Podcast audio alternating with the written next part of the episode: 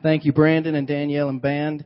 And uh, we want to welcome you to week two of a brand new series at our church that uh, we've entitled Love, Sex, and Marriage. And all month long, we're talking about marriage and uh, what the Bible says a great, great marriage should look like. And we're focused this month on having a great marriage at our church. Not a good marriage, not a decent marriage, not an ah, okay marriage, but a great marriage. And uh, if you weren't here last week, what we talked about, you know, those of us who are uh, who are married, man, are a long way from uh, a long way from where we came that wedding day. And we stood at the aisle and we professed our never ending love for each other. Uh, and then life started. And man, things got interesting in a hurry. And if you weren't here last week, I encourage you to go back on our website and to watch last week's message so that uh, so you can hear it uh, and study it and be aware of what biblical marriage looks like. But we're going to study today. I'm going to ask our ushers first and foremost to go ahead and pass out our Bibles. We're going to be in our Bible study today. If you don't have a Bible and you're brand new, we pass out Bibles every Sunday. In the last four or five months, we've given away well over 200. If you don't have one today, if you forgot one, if you need one, just wave at our ushers. They'll give it to you. Uh, if you don't have a Bible, keep this. This is yours. If you do and you just forgot it, you can throw it on the table when you leave and we'll hand it out again next week. And our ushers are passing out notes in pins so that you can take notes. Uh, and today's going to be a, a real special day in the life of our church and in the life of this series.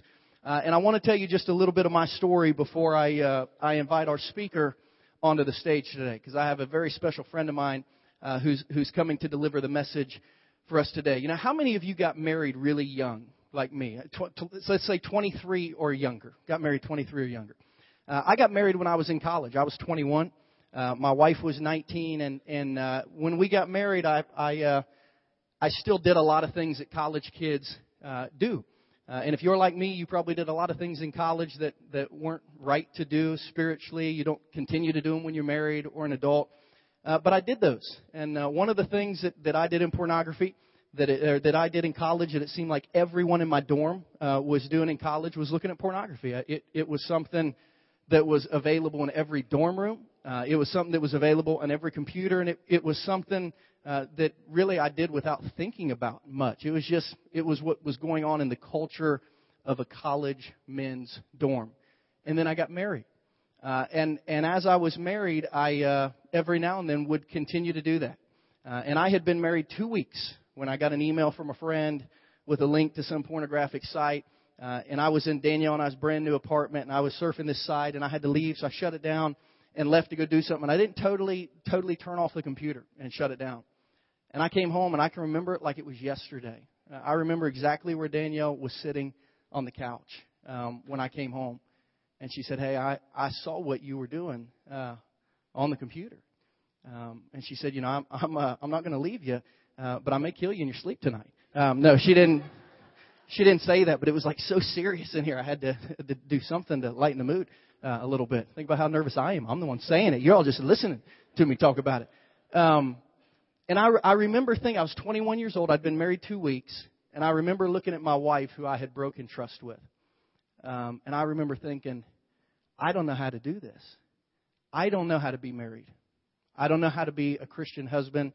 Uh, and I, I remember, I mean, as clear as day, the thought going through my mind, oh my gosh, I've only been married two weeks, and my wife is going to leave me. Like, I don't even know that you call that a divorce. I think it's an annulment. I mean, you, you don't have to be official.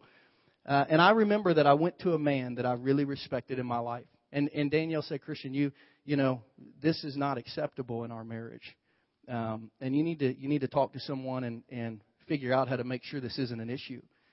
And I found a man who had been a strength coach. I, at the time, I was playing football at Liberty University.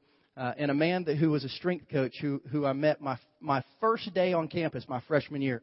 Uh, he was going for a personal record bench press. I don't know if you remember this, Barry, but you bench press 600 pounds in front of the whole team. I mean, he's a big, strong man. And I remember thinking, wow, this is like the strongest guy I've ever seen in my life. But he was a man of God. And by the time I had gotten married and was a senior in college, he was a youth pastor at the church. Uh, and I remember going to him. I didn't know him well, but I said, "Hey, will you go to breakfast with me?" And we went to breakfast together. Uh, and I, you know, I just kind of him hauled around because I was embarrassed. And he, and he, and he kind of like after an hour, he said, "What do you need?" Um, and I told him what had happened, and I said, I need help because I don't know how to be a good Christian husband. Um, and I, I, I just, I need someone to show me how. And what Barry did is every Thursday for the next more than a year, he met with me at Hardee's uh, from 6 to about 8. And for two hours, he taught me how to be a man of God. He taught me how to be a husband. He taught me one day how to be a good dad. He he didn't just say, "Hey, I'll help you." You know, make sure you're not looking at pornography. He said, I will teach you to love God in a way where that stuff doesn't even bother you anymore. And he, he trained me to be to be the spiritual man I am today. He is the architect of who I am spiritually, more so than anyone else in my life. He got me when I didn't know anything and helped me learn how to love God. And as we're going through this series, and I knew I wanted to speak to men about what men need to be spiritually, I thought, you know, I'm not as cut out to give this message as Barry is. Now, Barry has a son who's 15 years old. Uh, he's 6'1", weighs 250 pounds at 15, and starts on his defensive line. Bench presses almost 300 pounds. I mean, just a, these are I don't know what's in the DNA, but man, he's big and strong, whatever wherever it is you come from. Um, but uh, you know, if you ask his son, his son's 15, and I remember ever since his son was, I've known Josh since I guess he was four or five. Uh, if at five years old, and if you called his if you if you got his son's cell phone number today and you called up and said, "Hey Josh," or they call him JD now, if you said, "What's your dad's goal for you?" I remember asking Josh that at six. What's your dad's goal for you? He would say to be a man of God. His dad has been whispering in his son's ears since he could remember. The only thing I want for you in life is for you to be a man of God. It's my goal for our church, for the men in our church, to be men of God. That their wives respect and love, that their kids look up to, that the community knows. They're not perfect, but they love God. Uh, and as we study marriage, men, I, I want you to pay attention. Ladies, I want you to pay attention. Those of you who are not married yet, this is even better for you because single women, you're going to know after today what you're looking for. Single guys, you're going to know what you need to be. Um, and those of you who are in struggling marriages, guys, I promise you get this part of it figured out. Everything in marriage will get better. So help me welcome one of my best friends to the stage, Pastor Barry Rice. He's a, a uh, church planner in Orlando, and he's coming to hang out with us today. And uh, Barry, man, I'm glad you're here. Love you, brother. I tell you what, if I wasn't a pastor in Orlando, Florida, and uh, if I wasn't planning a church, I'd tell you exactly where I'd be. I'd be right here, and I'd have my kids underneath him and Danielle's leadership. Give your pastor a big hand. I love this guy. He is an incredible man of God. I hope you understand this. Take a second and look around. I hope you understand that you're in the midst of a mighty work of God.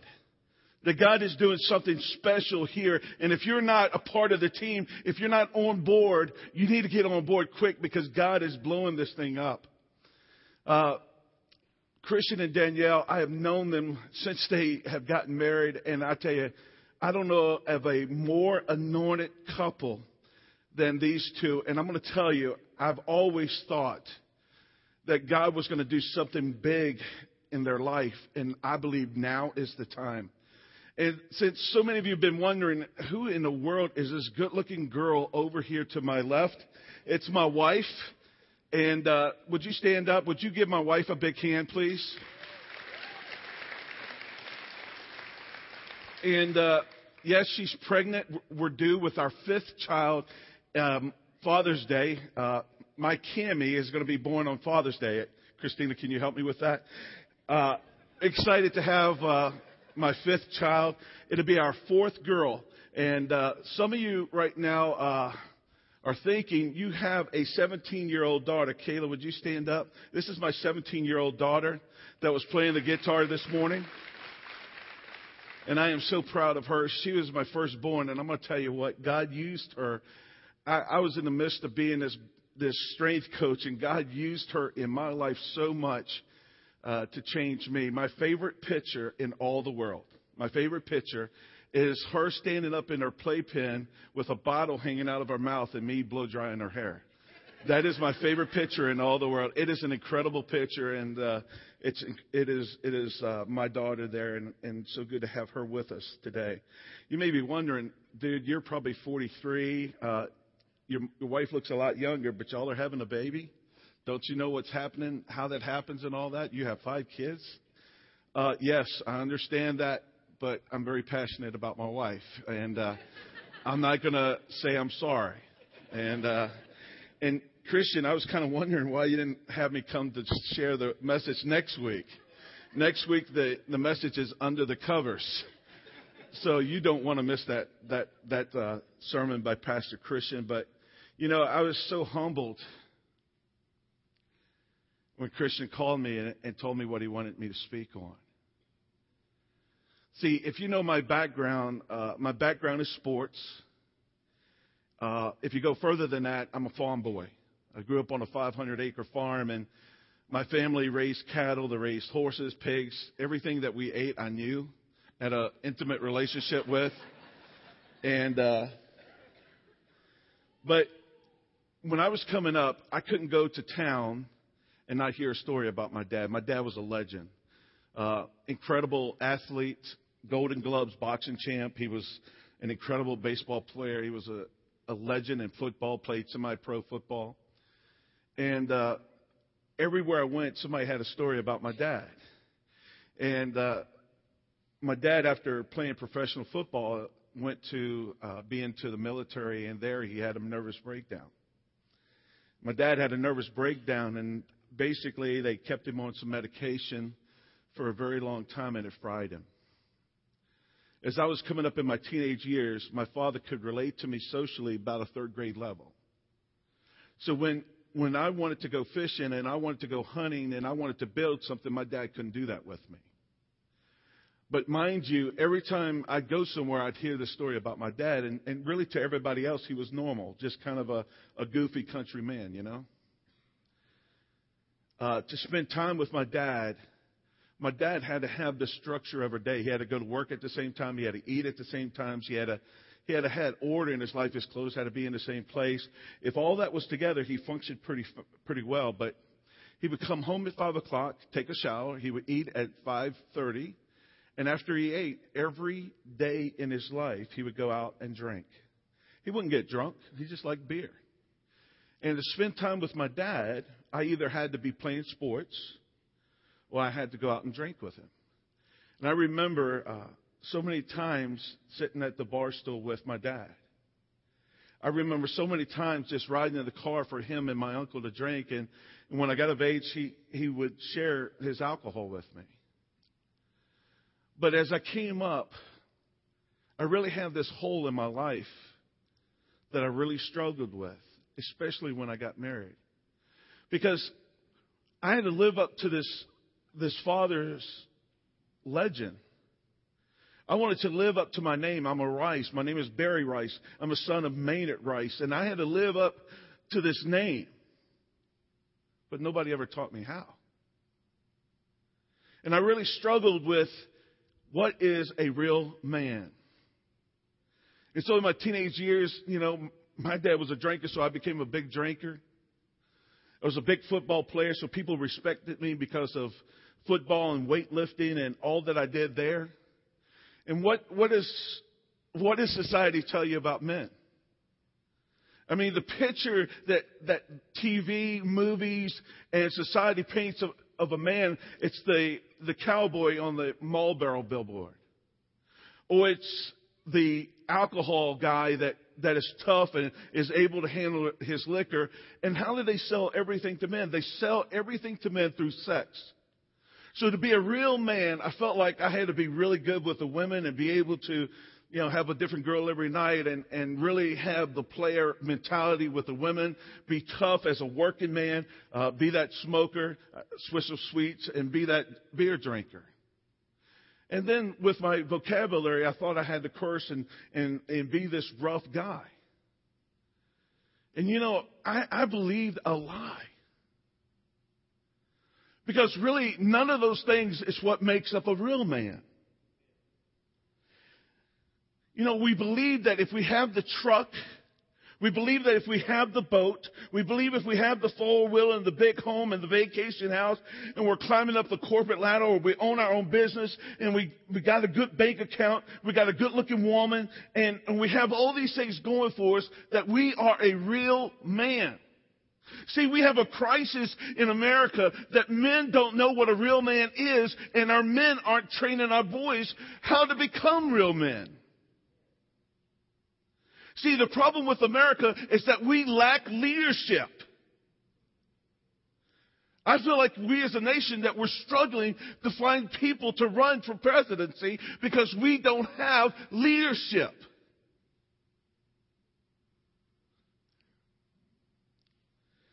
See, what I did in my life, and I want to warn you, man, don't do this. I overcompensated. See, if you got to know me being a coach, I'm an extremist. And when, when God trusted me with this beautiful woman and I got my wife and, I, and, and we were married, I was a dictator.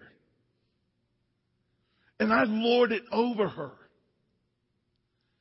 And, and I remember so many times in partying and so many times in my living, I, I, I just scream out to God, God, what do you want me to be? Because I was so confused.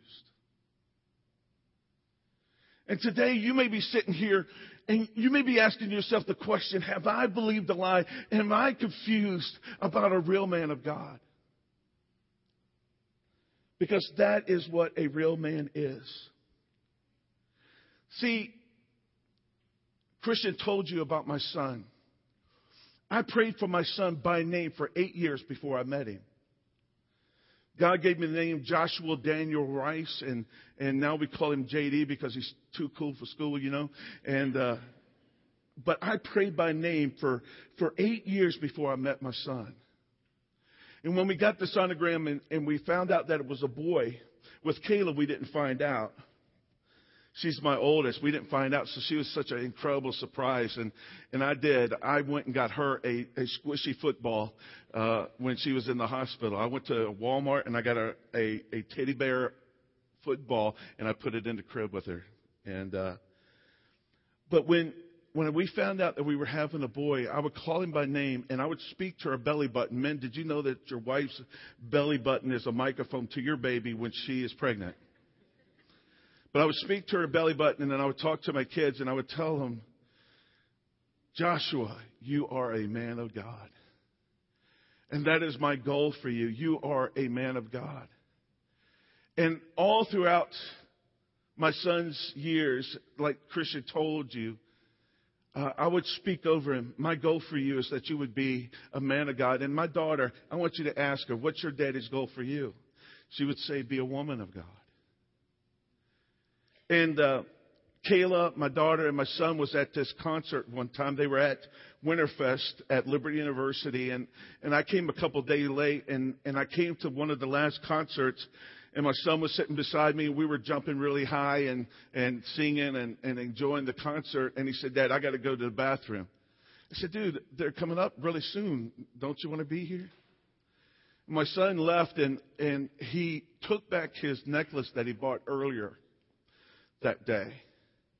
And he traded it in on this ring right here.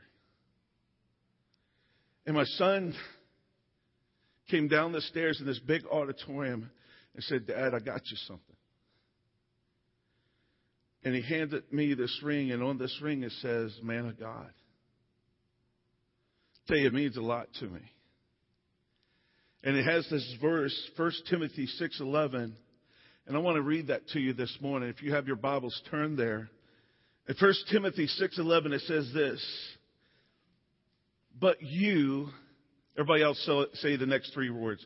But you, man of God, flee from all this. What is all this that is talking about? In verse 10, it says, For the love of money is a root of all kinds of evil. Some people eager for money have wandered from the faith and pierced themselves with many griefs. So it's talking about men that are just, and women that are just caught up in the American dream and wanting to build a pile and build their own kingdom. It says, But you, man of God, flee from that and pursue these things righteousness, godliness, faith, love, endurance, and gentleness. I don't know about you, but when was the last time that you heard that that was the qualities of a man of God? That that was the qualities of a real man? See, what we need in our society and what we need in our lives, we need a picture, we need an example of what a real man looks like. Because we as men, we're, we're visual, aren't we? That's why we're attracted to so many things on TV. That's why we're attracted to, to things that we see. We're visual and we need a real live example. That's why Paul says in 1 Corinthians 11 1, Paul writes, Follow my example as I follow the example of Jesus Christ. Christian, as a quarterback at Liberty University, an incredible football player, he needed to see an example.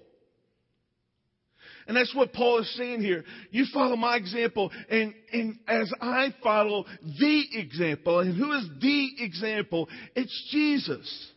Fill in the blank. Jesus is God's perfect example of a real man. And when you get in God's Word, that's what you see come to life. You see what God expects out of us, and you see embodied the real man. See, Jesus is the real deal. He is the real man. And we need a picture, and that picture is in the Word of God. See, what a real man is, is someone that's head over heels in love with Jesus. And is committed to following Jesus in everything that they do. That I'm going to follow Jesus no matter what, and I'm going to do what He wants me to do. See, that is a real man. In, in John chapter 13, Jesus has just the last few moments with his disciples. And he talks about, I've set you an example. His life has been an example for the disciples. And then he comes together and he has his last supper with the disciples. And notice what he does. Notice what he does in verse 12 of John 13. When he had finished washing their feet, he put on the clothes and returned to his place. Do you understand what I've done for you? He asked them. You call me teacher and Lord, and rightly so, for that is what I am. Now that I, your teacher and Lord, have washed your feet, you should wash one another's feet. So bring in the buckets, bring in the towels. Let's get some scrub brushes. Let's get some chainsaws for some of you men's feet. You know what I'm saying? See, Jesus wasn't telling us that we need to bring out the buckets, we need to wash each other's feet. It's a principle behind it. And he says these words right here. I have set you an example that you should do as I have done for you. Very truly, I tell you, no servant is greater than his master, nor is a messenger greater than the one who sent him. Now that you know these things, you will be blessed if you do them. Let me tell you the scenario of this passage. Uh, Jesus sent the disciples to find a meeting room, and they found the upper room. And he said, I want to have a meal with my disciples to celebrate the Passover. And they've traveled on a journey down the road, and, and guess what's on the road, okay? They didn't have vehicles during that day. They didn't have Pathfinders and, and uh, Ford F-250s. They didn't have all that. They had camels. They had mules. They had donkeys. They had cattle. And all that stuff was on the road, and they wore sandals. So you know how their feet were. They were nasty and dirty and, and full of muck. And as they were climbing up the stairs and they were going into this room, there was something odd. There was a basin of water, there were some towels and, and everything that you needed to wash your feet, but one thing was missing. And that was the servant. See, the lowest of low of the servants would be the one that would wash your feet, that would bend down. There was no lower servant. There, there, if you did that job, you were the lowest on the totem pole. And as each one of them walked in and they saw that there was no one there to wash their feet, they just kept walking in. None of, none of them felt the responsibility to stop and, and wash the other's feet. And, and really, none of them were willing to stoop that low. And in the middle of the meal, Jesus gets up and he takes off his, his garment and he goes around and he washes the King of Kings, the Lord of Lords, the one who, who spun the universe into place. He got down on his knees and he washed camel poo off of the disciples' feet.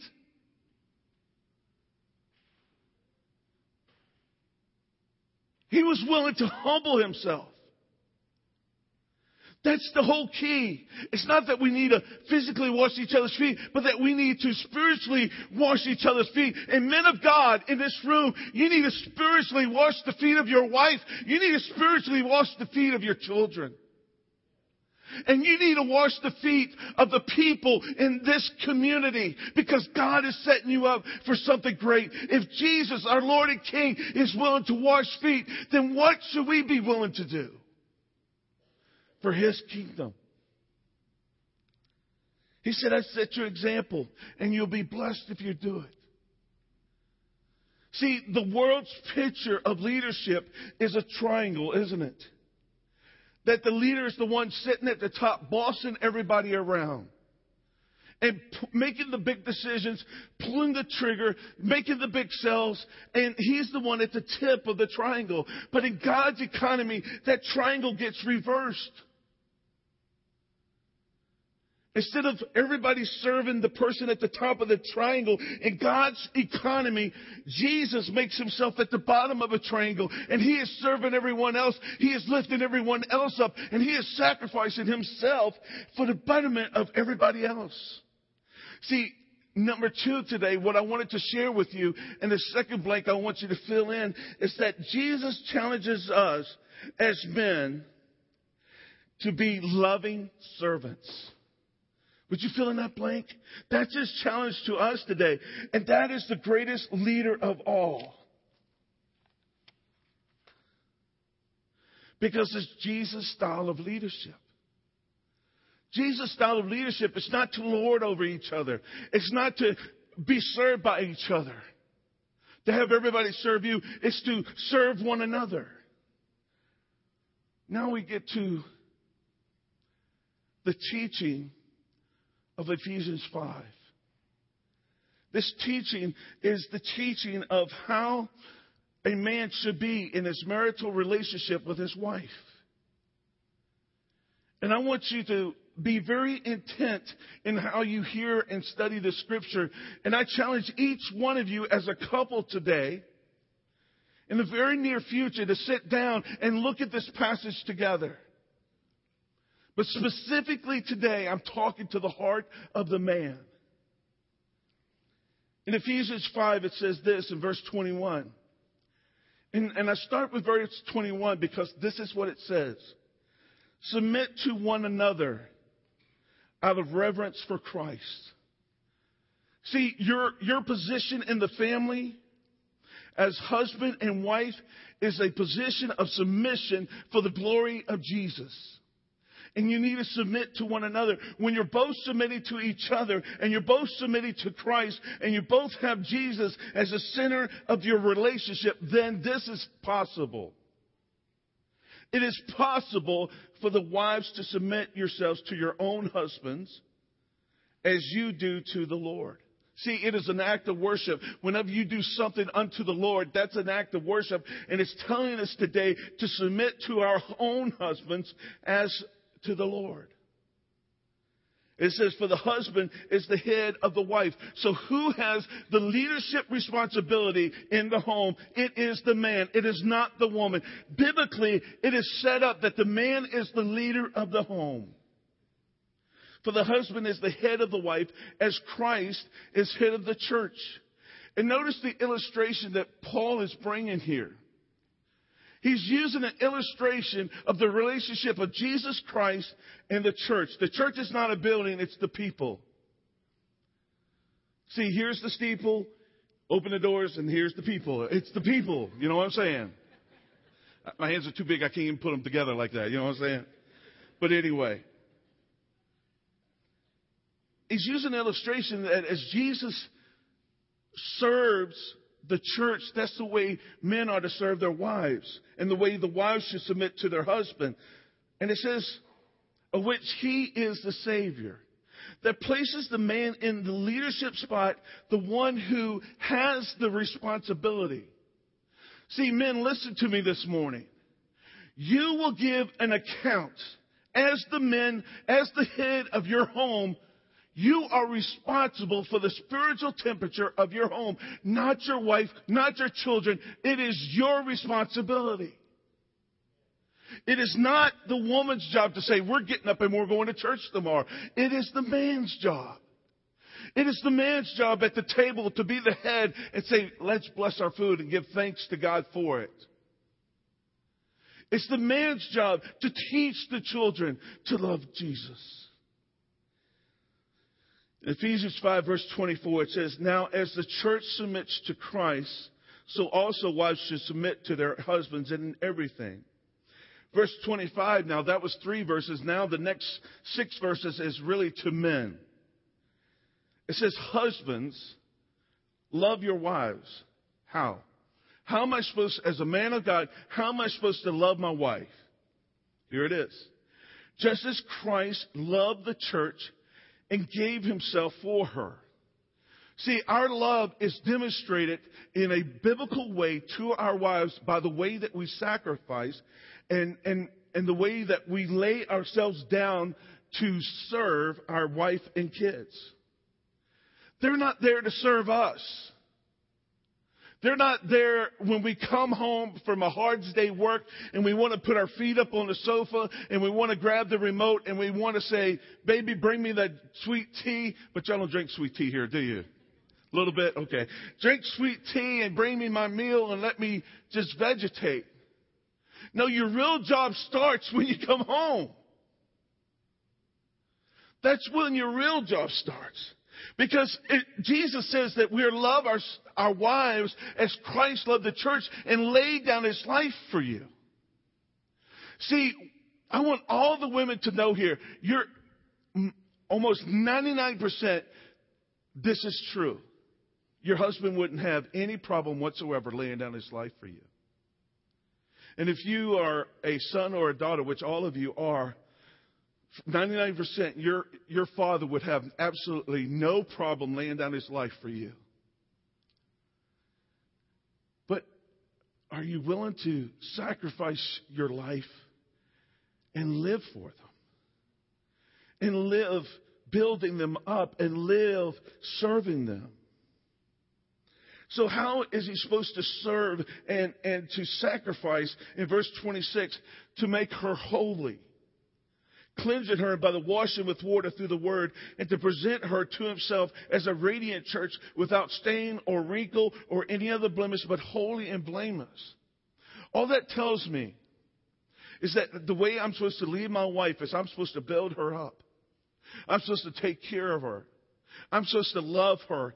And, and her, her disposition and the way that she feels about herself is my responsibility. Her self image and her security in herself is my job. So I'm telling her, baby, you look good. And I'm telling you that today, baby. You look real good today. And I really like your new boots. I, I have to say it. You look so good in those new, but anyway, I get captivated there. And we, we are to be the men. That doesn't mean that she's the only one that washes dishes. That doesn't mean that she's the only one that does the laundry. That doesn't mean we are a team and we do it together. And I know my wife is listening to this sermon.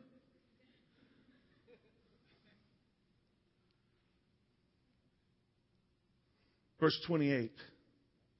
In this same way, Husbands ought to love their wives as their own bodies. He who loves his wife loves himself. After all, no one ever hated his own body, but they feed and care for their body, just as Christ does the church. For we are all members of his body. For this reason, a man will leave his father and mother and be united to his wife, and the two will become one flesh. We need to grow up as men, and we need to take the responsibility of leading and protecting and providing for our wives and our family and our kids In 1 Peter 3 7, it says this Husband, in the same way, be considerate as you live with your wives and treat them with respect as the weaker partner and as heirs with you of the gracious gift of life so that nothing will hinder your prayers. See, we're to take care of our, our family that they need us. And we're to be there to provide protection, to provide for them financially, And we're there to not only provide financially, but provide for our family emotionally and in every way because Ephesians 6 4 says this. Fathers, do not exasperate your children. Instead, bring them up in the training and instruction of the Lord. That word exasperate means to choke out. That we're not to choke our kids, but we're to love them and encourage them and build them up. So men, you are the provider of your family. You are the protector of the family. You are the one who builds up your children and your wife. You are the lead of your family to, to the Christ and to the church. And God wants you to stand up in your community, in your church as well, and be the man there. Let me address ladies for just a second. Today needs to be a new day, ladies. In the way that you speak to your husbands, because it really matters. And this word submit and this word respecting and this word honoring your husband means that you need to speak to your husband as if he is a man of God. God wants you to demonstrate the faith over top of your husband in the way that you speak to him. You need to start demonstrating and communicating that you believe in your man as the spiritual leader. You need to start calling him your man of God. You need to start in faith speaking that over him and speaking great things over your husband. You got to realize today that he would lay down his life if you would respect him and honor him and believe in him and stop telling him all the things that he's not doing right. So today, the call to you as wives and as women is to believe in your husbands and, and wait on him and let him be the leader and build him up as the leader. See, if I was sitting in your place today, men, I would feel so overwhelmed right now. And I would feel like, man, there's no way I can measure up. There's no way I can, I, I can be this.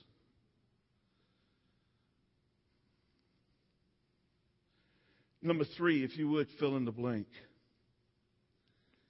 It is impossible to be a man of God on your own strength. Fill in that word impossible. That is true. And that's exactly what John 15:5 says.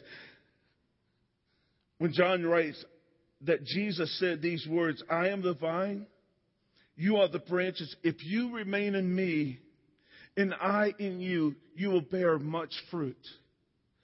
Apart from me, you can do nothing. Let me give you quickly the illustration. You see the speaker right here? The speaker has to be plugged into something or it does nothing. There has to be a source. There has to be a power. If it's not plugged up into the power source, it's not going to do anything. It has to have input. And, and what Jesus is saying, that the input is Him. When you plug into Him and you read the Word and you pray and you go to church and you spend time with God, He builds you up and you flow out. He flows out of you and, it, and that's called fruit. The fruit of the believer and the fruit of the Holy Spirit is when you plug into Jesus and He flows through you and out of you. And what He does, oh, catch this. He produces character in your life that is godliness and righteousness and character traits of Him. And what we need to do as men of God, when we feel like we're overwhelmed and there's no way I can make it through the day and be the man that God's called me to do, all I have to do is plug into the source of power and allow God and yield control of this life to Him and allow Him to flow His life through you. When you feel overwhelmed and I can't do this, you must plug into the power source.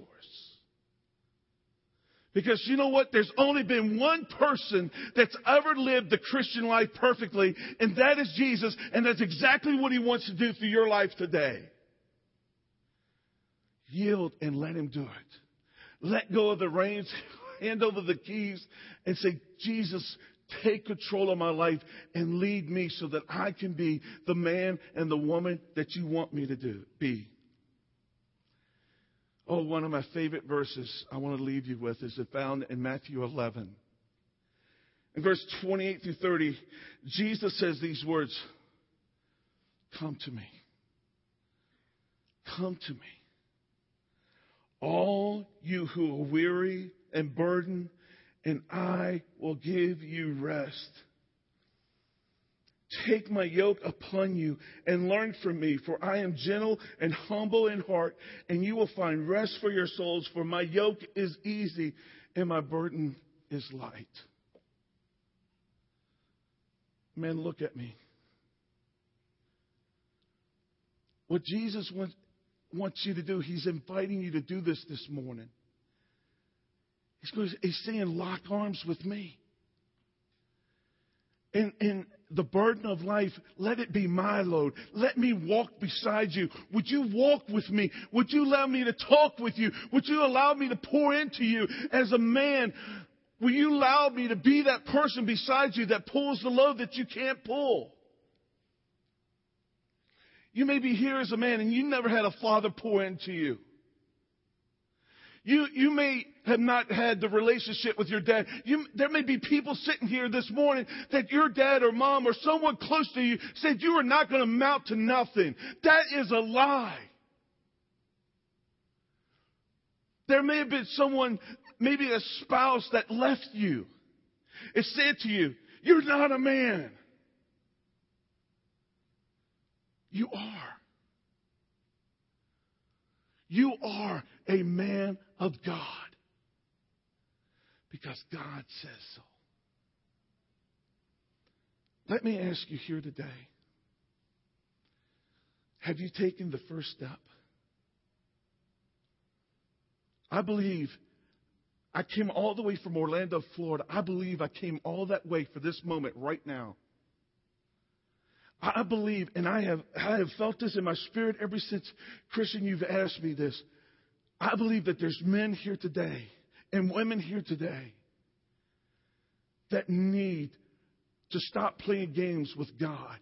Stop doing weekend Christianity. Stop just, just checking the box every week that, well, I went to church and, and, and I did something for God.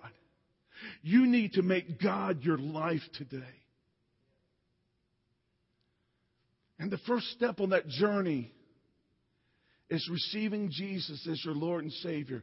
I'm not talking about getting a ticket so that you can go to heaven. I'm not talking about a Disney bracelet so that you can ride the rides. I'm talking about a real life relationship that you are created for that only through this relationship with God can you have fulfillment, significance, and be who you're called to be. See, there's there's some things that you got to understand that there was a plan for your life before the beginning of time and God created you uniquely for that plan. And the biggest part of that plan is that you would have a relationship with him. Yeah you. God created you to know him personally and intimately in a unique way only you can do. But here's the problem. I'm going to tell you about the problem. That's the plan. Here's the problem. The problem is that You've done your own thing. That you've had your own agenda and your life has been about your kingdom instead of his kingdom. And, and when we live and say to our master that I'm going to live this way, not his way, the Bible calls that sin. And sin offends a holy God. And sin separates us from a holy God. And the Bible says, for all have sinned and fallen short of the glory of God. So that's the problem. Can I tell you about the power? Somebody say power. See, the power over the problem to get to the plan is that Jesus laid down his life so that you could live, so that you could have a personal relationship with, with God, and he paid the penalty of your sin. Jesus absorbed the penalty for your sin on the cross. He was nailed to this cross. He was beaten and bruised and spat upon and cursed so that our sins could be forgiven. Our sins. You're the one, I'm the one that nailed him to the cross. And it's only through Jesus and only through what he did and accomplished on the cross can we have a relationship with God. Jesus said, I am the way, the truth, and the life, and no man comes to the Father except through me. This church can't get you there. Your parents can't get you there. Being a good person can't get you there. There's only one way to God, and that's Jesus Christ. See, lastly, is the present. I told you about the plan, the problem, and the power. Can I give you the present? In, in Romans 6.23, it says, For the wages of sin is death, but the gift of God is eternal life through Christ Jesus, my Lord. I've been praying for you. And some of you would call yourself a Christian because you're a good person. You call yourself a Christian because you're born in America. You call yourself a Christian because you go to church. But can I tell you that doesn't make you a Christian? What makes you a Christian is having Jesus inside of you. And if you don't have Jesus inside of you, it is impossible to live the Christian life. And so, what will you do? I, I am drawing a line in the sand, men. Will you man up today? Will you stop playing games? Will you make that step? Will you meet Jesus with that step? And will you open up your heart to Him? Would you invite Him in? All over this place, would you just close your eyes and bow your heads? Would you ask that question?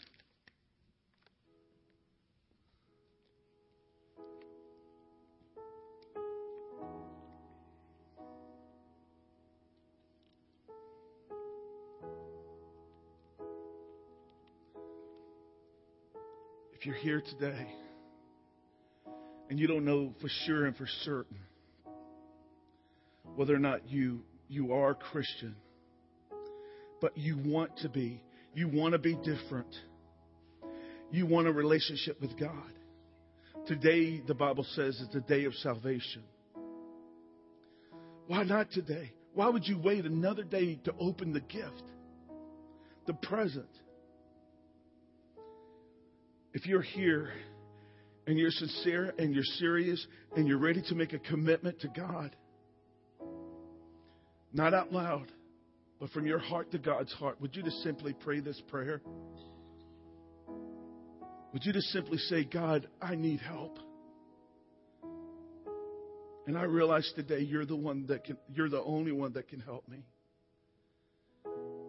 So God, I come today admitting that I am a sinner and I have offended you and I'm sorry.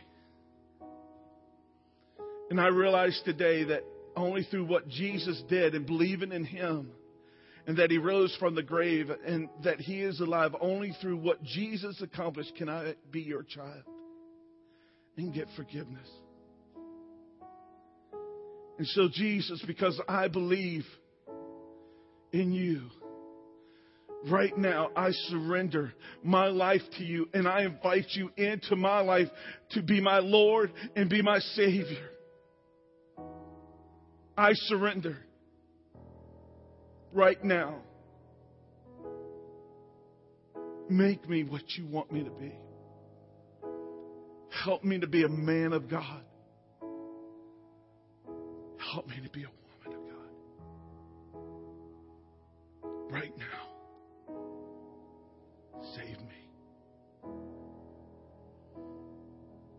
With your eyes closed and your heads bowed. Christian, would you come out of here? If you pray that prayer and you meant business with the holy God and you invited Jesus in your life for the very first time, or maybe, maybe again, and you really meant it this time, with no one looking around but me and Christian, would you just slip up your hand on the count of three? One two, three. That was me. All over this room. Raise them up high. Raise them up high. Men, thank you. All over this place. Anyone else? Yes. Anyone else? Father God, I just thank you for how you worked in this place today. And God, I pray over these men and over these women that in the name of Jesus they will step up to their place that you have called them to be, to be men of God and women of God. May you bless every home. In Jesus' name. Amen.